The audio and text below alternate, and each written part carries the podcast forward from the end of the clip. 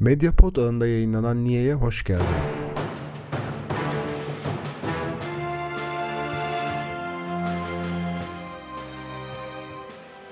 Niye'nin bu haftaki konuğu Halkların Demokratik Partisi Onursal Başkanı Ertuğrul Kürkçü.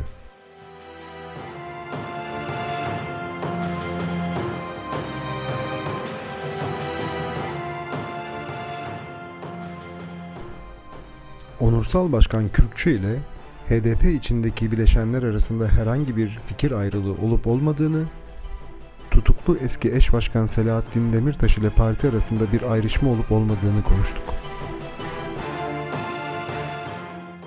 Yaklaşık bir aydır e, bazı gazetecilerin e, hatta e, akademisyenlerin de HDP'ye dair bazı tespitleri var. E, hatta bu gazetecilerden bir kısmı partiye yakın gazetecilerdi ve partide bir fikir ayrılığı veya ayrışma olduğunu söylüyorlar. Siz buna katılıyor musunuz? Partide böyle bir ayrışma var mı? Partide fikirler başından beri e, var. E, HDP hep çok fikirli, e, çok perspektifli, çok felsefeli bir parti oldu. O açıdan bu yeni bir şey değil. Partide e, çokluk zaten HDP'nin karakteri takip edilecek siyaset bakımından birbirine taban tabana zıt iki görüş arasında HDP e, yarılmış değil. Bu tamamen bir e, efsane hatta Amerikanca tabiriyle bu bir wishful thinking. Keşke böyle olsa e, teklifi, talebi bunlar doğru değil.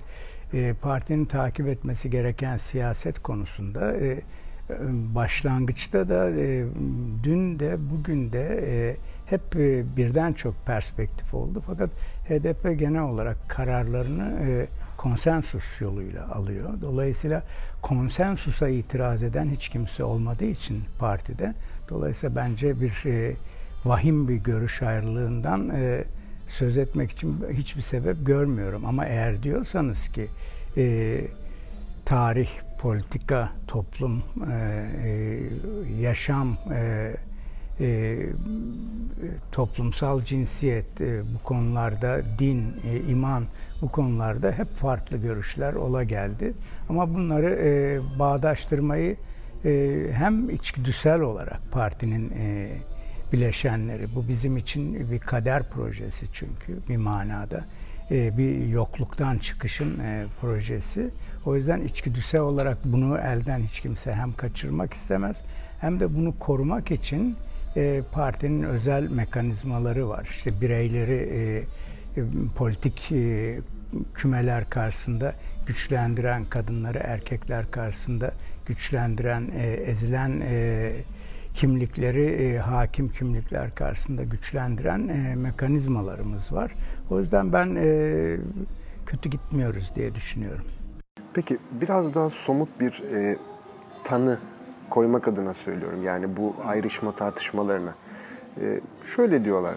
E, HDP'nin içerisindeki bir kısım e, solcu, e, sosyalist e, taban ve seçmen partinin giderek Kürtleştiğini, e, Kürt milliyetçiliği yaptığını, e, Kürtlerin de partinin giderek e, Türkleştiğini e, söylüyorlar.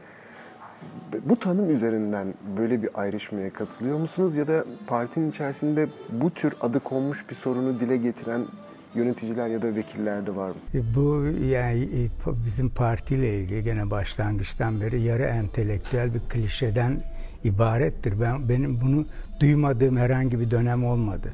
E, sadece zafer günlerinde bunlar e, çok e, işitilmiyor. E, ama e, e, partinin e, toplumsal alanda e, sesi kesilince, kendisini ifade kanalları tıkanınca, tam tersine eleştirenlerin ifade kanalları e, açıldıkça bunlar daha kuvvetle duyuluyor oluyor. Relatif olarak bu sesi daha çok işitiyoruz ama aslında bu hakim sesin işitilmez hale gelmesinden. Ben partiyi kurduğumuzdan beri bunu işitiyorum. Şimdi yerel seçim dönemi geliyor. Biz 2014 yerel seçimleri arefesinde partiyi kurmuştuk. O zaman eş başkan ben ve Sabahat Tuncel'dik. Bizim en çok işittiğimiz laf buydu. Şeyler Kürt aktivistler partiyi yeterince Kürt bulmuyorlardı. Türkiye'nin batısında da haddinden fazla e, Kürt e, görülüyordu. Hatta hep şu sorular soruluyordu ya niye kurdunuz ki bu partiyi BDP varken vesaire diye veya tam tersi e, işte e, e, Türkler e, bu Kürt e, e, politik mirasını ele geçirmek için devletle tertip yapıp parti kurdular. E, fakat tabii iş şuraya geliyor sonuçta. Bu bir paradigmanın eseri. Bu paradigma yani e, Öcalan'ın esasen bir tasarım olarak ortaya e, koyduğu bir e, yeni dönem siyasetinin e, stratejik aygıtları olarak parti ve kongre fikrine bu paradigmaya ne deniyor diye sorunca sesler kesiliyor. Esas tartışma bu paradigmayla yapılmak isteniyor ama e, gölge boksu e, yaşıyoruz. Ben ciddiye e, bu nedenle almıyorum. Yoksa HDP'ye yönelik her eleştiriyi ciddiye almalıyız. Bunları değerlendirmeliyiz. E, bize dışarıdan bir ayna e, tutanlara e, müteşekkir olmalıyız. Veya içeriden e, hatta her şeyi haddinden fazla büyüten bir iç bükey ayna tutulması da bizi memnun edebilir ama ayna bize dönük e, olmalı. Bir surete, gölgeye dönük olduğu zaman buradan e, e, bir e, hatta zorlayarak şimdi bu bu gerçeğe tamamen tekabül etmediği için e, e, bu zorlamaya karşı başka bir e, zorlama e, da geliyor. Bütün bunları aslında HDP'ye yönelik bir e, e, psikolojik harekatın e, parçası ya da bununla eklemlenen istemese de bunun yedeğine düşen görüşler olarak e, bir kenara savruluyor. Bence hakiki bir tartışma için e, başka şeylere ihtiyaç var. Onu diyebilirim. Bu konuyla ilgili son bir örnek. Belki sizin söylediğinizle de biraz bağdaşacak. E, yani özellikle Kürt siyasi hareketine çok yakın bir gazetecinin e, sosyal medya üzerinden şöyle bir eleştirisini ben gördüm. Hatırlarsanız önceki haftalarda Tunceli'de donarak hayatını kaybeden iki asker için HDP de kapsamlı bir araştırılma e, teklifi vermişti. Hatta e, vekillerinizden biri mecliste bir konuşma yapmıştı. Sonra bazı tartışmalar oldu. İşte HDP buna çekimsel kaldı, kalmadı diye ama Serpil Kemal Bay HDP'nin buna çekimsel kalmadığını, araştırma önergesinin e, kendilerinin de istediğine yönelik bir sosyal medya paylaşımı yaptı. Fakat Kürt kimliğiyle tanınan gazeteci buna itiraz etti. Yani bu askerin, e, askerlerin e, er olmadığını, e, bunların profesyonel askerler olduğunu ve dolayısıyla da hani profesyonel askerin seçimin orada olmak olduğunu, yani biraz daha savaşa, savaş üzerinden bir söylemle partiyi eleştirdi. Sanıyorum sizin de demek istediğiniz böyle bir şey değil mi? Yanlış anlamıyorsam. Şimdi benim demek istediğim e, tam olarak şu. E, bu, bu tartışma da bence e, aslında meşru bir tartışma. HDP içinde böyle bir tartışma olabilir. E, eksik unsurlarla başlatılmış olan bir tartışmayı e, tamamlamak e, isteyebilir e, insanlar ve e, çok hassasiyet gösterebilirler. Çünkü çok insan ölüyor ve e, sadece tek taraflı bir e, araştırma gibi yansıyan bir şey e, başka ölümlerden e, şiddetle, kuvvetle etkilenen insanları ihmal edildikleri, kendi sözcüleri olan insanların da aslında başka araştırmalar teklif etmesi gerektiği konusunda uyarabilir, kızdırabilir. Ben bunda mahsur görmüyorum. Fakat ben yapılan işte şu eleştiriye e, değer şöyle bir taraf görmüyorum. Bir araştırma yapılmasını istemek araştırma sürecinde sizin ne söyleyeceğinizi belirlemez. Belki de e, bu profesyonel e, anti terör e, e, personeli istihdam etmeyi eleştirecektir parti. Belki de bundan hareketle genel olarak e, ordunun e, rolünü tartışacaktır. Askeri çözümü çöktürme harekatını dolayısıyla araştırma istemek kadar meşru bir şey yok. Bu platformun arkasını nasıl doldurdunuz? Belki şöyle bir şey e, olabilir. Bir genel hissiyat e, bize şunu e, e, daha doğrusu eleştiri yöneltenlere şunu düşündürtüyor olabilir. Şey, parlamentoda e, etkin bir biçimde yararlanma konusunda bir yetersizlik görüyor iseler o zaman kusur gibi görünen şeyler büyüyebilir e, gözde. E, bu tartışmaya değer. Yani parlamentoyu yeterince ve olması gerektiği gibi bu dönemin özellikleri itibariyle değerlendirebiliyor muyuz? Doğrusu biz bunları parti meclisinde de Merkez Yürütme Kurulu'nda da tartışıyoruz. E, o açıdan ben e, e, gene de bu e, uçlaştırıcı bir e, tartışmayı davet etmez diye düşünüyorum. Partinin görevidir mecliste bütün bunları yapmak. Ee, insan hakları komisyonlarında yer almak partinin e, görevidir. Orada e, AKP hakimiyetindedir bütün komisyonlar. Onlar başka bir şey getirecektir. Siz başka bir şey getireceksinizdir. Nihayet parlamenter mücadele böyle bir şey. E, fazla e, hassasiyet var ama ben bunu da anlıyorum. Yani bu hassasiyet dediğiniz şey bedende de e, ya da ruhta da niye oluşuyor? Çok fazla örselendiğiniz için. O yüzden daha çok bunun işareti olarak görmek lazım.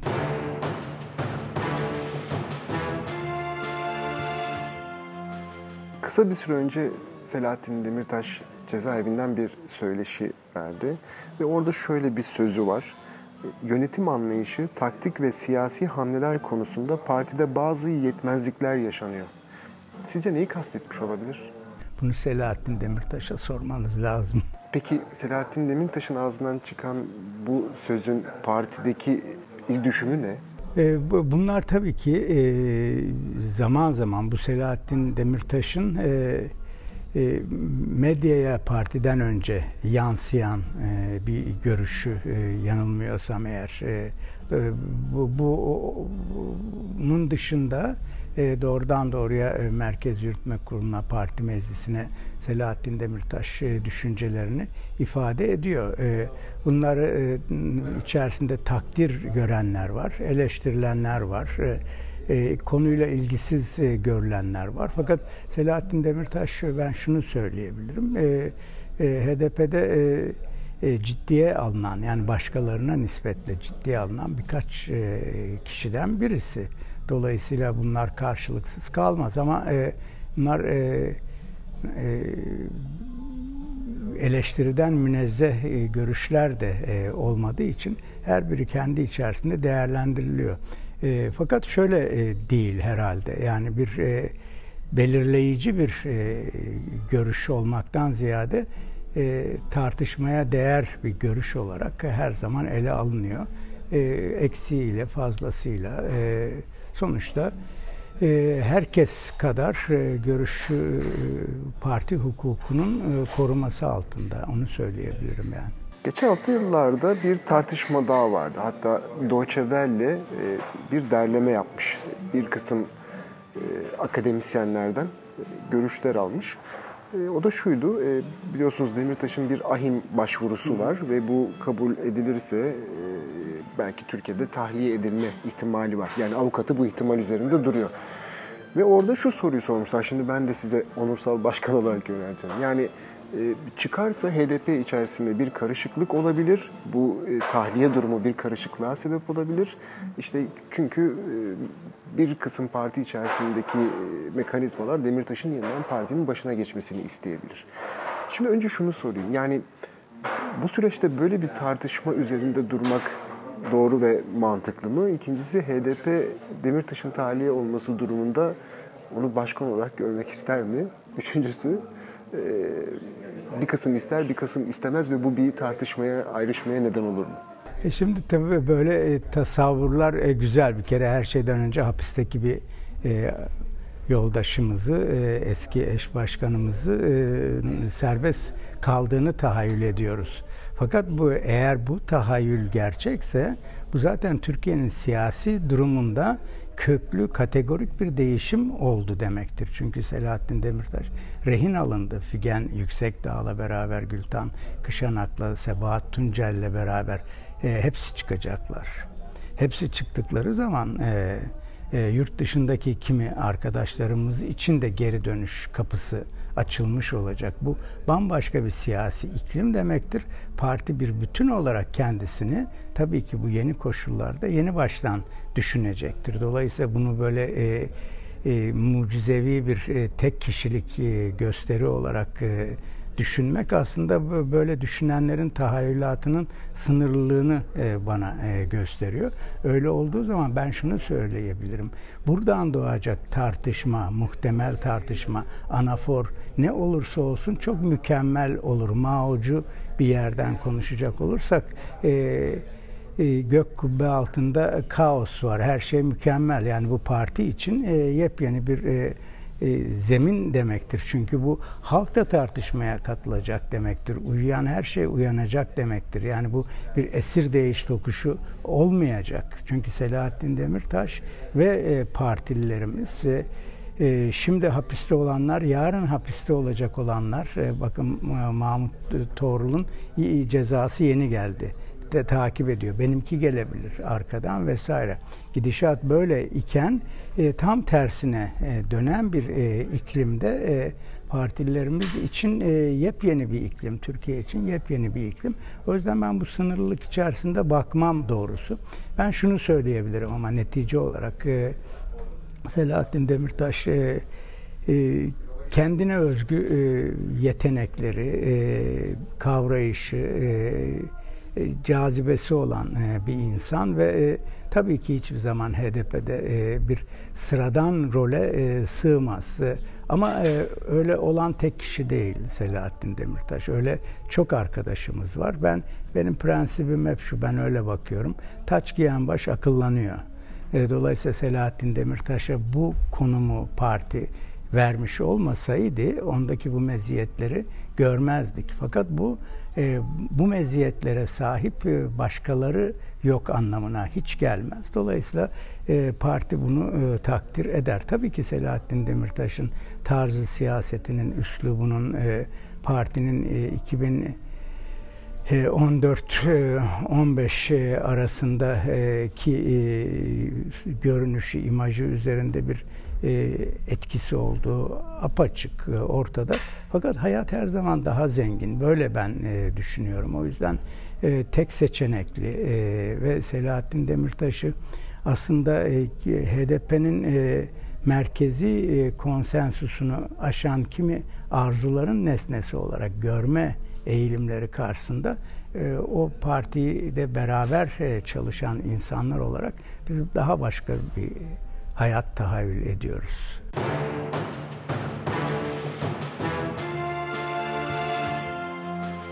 Şimdi HDP'ye sadece Kürt seçmen değil, işte Batı'dan da pek çok seçmen oy verdi. Ve bunların birçoğunda şöyle bir görüş var. Ee, özellikle 24 Haziran öncesinde e, cezaevindeki Demirtaş'ın kısıtlı imkanlarla yürüttüğü kampanya HDP'nin dışarıdan yürüttüğü kampanyanın da önüne geçti. Yani daha etkili bir kampanya üretti. Demirtaş siz HDP'nin koludunun kanadının kırık olduğunu ve bir söylem üretememesinin sebebinin de bu olduğunu düşünüyor musunuz? Ee, birincisi e, ben e, HDP'nin e, ve Demirtaş'ın iki ayrı kampanya yürütmediğini, tek bir kampanyanın iki koldan yürüdüğünü söylemek istiyorum. E, Demirtaş'ın kampanyası da e, HDP'nin e, e, genel olarak e, halkla ilişkiler ve e, siyasi kampanya mekanizması içerisinde e, şekillendi. E, e, partinin e, yani milletvekili genel seçimi kampanyası da Cumhurbaşkanlığı seçimi kampanyası da aynı e, mekanizmanın eseri. Dolayısıyla bir kere bunları e, karşı karşıya koymak e, bence çok saçma olur. İkincisi HDP e, çok etkili bir kampanya yürüttü. Ben bunu da e, hiç kabul etmiyorum etkisiz kaldığını. Bunu e, aslında e, bunca e, zulümden sonra 3 yıl süren e, bir e, olağanüstü hal rejiminden, şiddetten, faşizm ve diktatörlük ve sömürgecilik sürecinden sonra partinin özellikle e, Türkiye'nin e, batısında e, e, oyunu neredeyse iki katına e, çıkartmış olmasını, e, Kürdistan'da e, konumunu e, muhafaza e, edebilmiş olmasını ki zaten Kürdistan'da hayli e, önde bir konumu vardı. E, bunların hepsini bir arada e, mütalaa ettiğimde e, eğer kampanya ile oluyorsa bütün bunlar kampanyanın başarılı olduğunu kabul etmek lazım. İkincisi 7 Haziran seçiminin tılsımı, anahtarı e, e, birçok güzel söz değildi. Bir tane sözdü. Seni başkan yaptırmayacağız. E, aynı sözü HDP bu seçimde de e, üretmeyi başardı. HDP mecliste değilse faşizm iktidardadır. Bu e, HDP'nin etrafında e, son derece güçlü bir e, dayanışma, bir kohezyon e, yarattı. Şimdi e, dolayısıyla e, bu e, nesnel gerçeklere baktığımız zaman söylemin etkisine, gücüne ve kendi kendine kaynaşan e, sürece baktığımız zaman kişilerle değil e, bir kolektif çıkarla her şeyin belirlendiğini ben düşünüyorum. E, bir reklamla e, yakından uğraşanlar aslında bir ürünün satışının esasen reklama bağlı olduğunu düşünüyorlar ama satılan şey esas mesele onun bir değeri var mı? Şimdi dolayısıyla HDP tutalım ki iyi bir reklamcının eline düşmedi ama e, e, şey nasıl yani malzeme nasıl ve bence insanlar burada e, yıkılmaz bir kaya, bir direnç merkezi görüyorlar e, ve HDP bunu bu imajı yıkmadığı sürece e, bunları bu şekilde uçlaştıracağımız bir durum yok. İkincisi e, saçma sapan ve güçsüz bir HDP ama e, e, mükemmel bir e, hatip e, arasında ne gibi bir korelasyon olabilir? Bunlar birbirinden nasıl güç olabilirler? O yüzden ben bunların e, esasen Demirtaş'ın söylediklerine itimat etmek e, daha iyi bence. E, e, en son söylediğini ne alıntılayalım. Partiyle aramda en ufak bir e, uzlaşmazlık stratejik manada yoktur e, dedikten sonra daha fazla konuşacak bir şey e, bence kalmaz. Başa döneceğim. Burada mühim olan paradigma. Paradigma şu. Demokratik özerklik ve e, demokratik cumhuriyet perspektifleri içerisinde cumhuriyeti yeniden kurmak ya da yeni bir cumhuriyet kurmak bu, bu, bu fikir doğruysa o zaman bunun iyi ya da kötü ifade edilmesi ayrı bir meseledir. Parlatılan ya da parlatılmayan, söylem üretilen ya da üretilmeyen kaynak bu. Ama bize şu deniyorsa, e, Erdoğan'la uzlaşmanın bir yolunu bulaydınız, bulamadınız. E, biz böyle bir şey satmıyoruz. Yani bizde yok. Şimdi yerel seçimler de yaklaşıyor ve stratejinizi tam olarak bilmiyorum. Parti olarak da açıklamadınız ama Batı'da bir takım ittifaklar yapmak mümkün olabilir? Mesela İstanbul ve Ankara için işte CHP ya da muhalefetin diğer partilerinin ortak adayını desteklemek ya da ortak bir aday çıkarmak İttifakların adresini e, şimdi vermeyeyim çünkü bunlar müzakereyle somutlaşacak şeyler ama bizim seçim taktiğimiz net. E, bu aslında başlangıçta da ifade edildi ama şimdi bu bir kampanyayla e, da, daha sonra e, takdim edilir. Fakat bu kadarı e, daha önce takdim edilmişti. Bizim perspektifimiz e, Kürdistan'da e, bütün e, kayyumları devirmek ve e, bu belediyeleri e, geri almak üzerine eklemek. Batı'da ise AKP'nin bütün kalelerini yıkmak.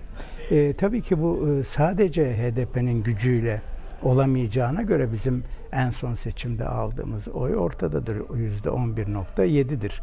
Ki yerel seçimlerin dinamikleri de başka.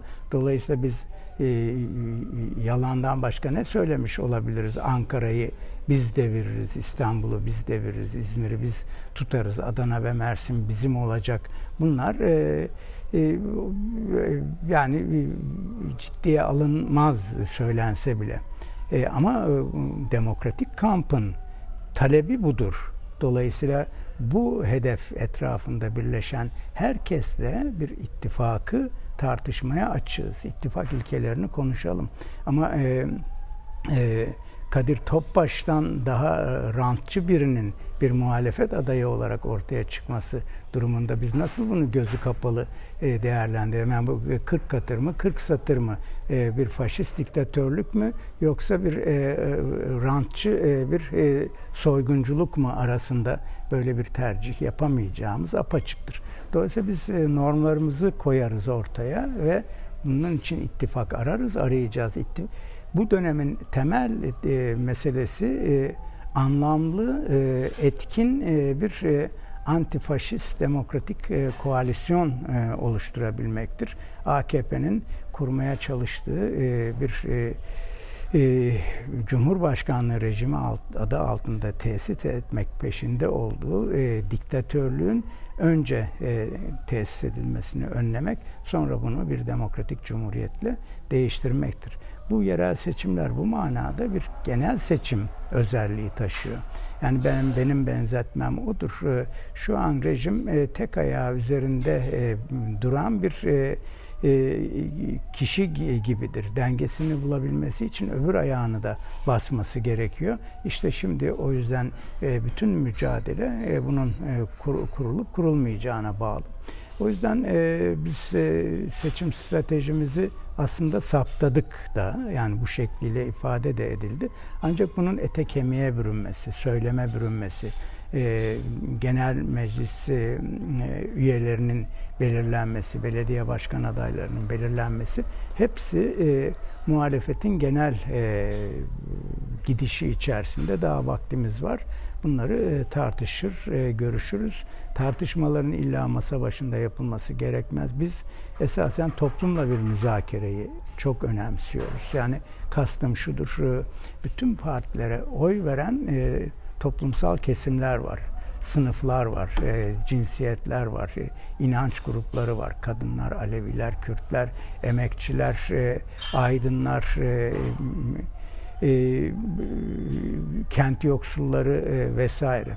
Bunlarla e, kurulacak toplumsal diyaloglar e, ki her, herkes görüyor e, kararsız e, seçmen e, en büyük bloku şu an siyasal anlamda e, e, Türkiye'nin. Dolayısıyla her partiye seslenebileceğimiz e, kadar güçlü bir sosyal muhalefet dinamiği yaratınca bunun içerisinden ittifaklar kendiliğinden ürer e, diye ben düşünüyorum. Biz biraz rahatız bu konuda yani telaşımız e, yok e, ama rantın partiler arasında paylaşımına dayalı ittifakları kategorik olarak reddediyoruz. Rejimin konsolidasyonuna yönelik ittifak ya da tarafsızlık tutumlarını reddediyoruz. Bunun dışındaki bütün tutumlarla müzakereye açığız. İttifak kapısı açık tek cümleyle şöyle bir özet geçirmek gerekirse yani batıda diğer partilerle ittifak yapmaya açıksınız ama doğuda da e, kayyumlu belediyelerin geri alınması için bir takım ittifaklara da... Tabii, tabii bölge, bölgede e, var olan e, bütün politik e, güçlerle e, görüşülüyor. Bununla ilgili deklarasyon da e, yayınlandı. Kürdistani partiler dediğimiz partilerin hepsiyle e, görüşüldü, müzakere edildi e, ve bu konuda bir sonuca da e, gidiliyor. Orada daha hızlı e, yürüyor. Ama Batı işte daha, daha heterojen, daha çok e, faktör var göz önüne alınması gereken. E, ama e, bu, bu istikamet bu yöndedir. Yani e, kayyumları e, devirmek e, AKP'den e, AKP'nin e, kalelerini devirmek iki e, strateji. Özellikle de eş başkanların uyguladığı Sayın Öcalan tanımlamasının özellikle de yerel seçime yaklaşırken ve ittifaklara ihtiyaç duyulurken Türkiye'nin geneline hitap ettiğini ve onları kucakladığını düşünüyor musunuz? E, bizim e, seçmenimiz e, ya da bize bizimle hemhal olan kitleler için ne değerliyse biz onu e, na hakkını e, veriyoruz. Kim değerliyse. Mesela başka partilerin hassas olmadığı kadar örneğin semavi meseleler konusunda bizim hatiplerimiz hassastır. Bu bu da e, dünyevi olmakla beraber e, bizim e, kitlemizin hassas olduğu noktalardır. Bu statüyü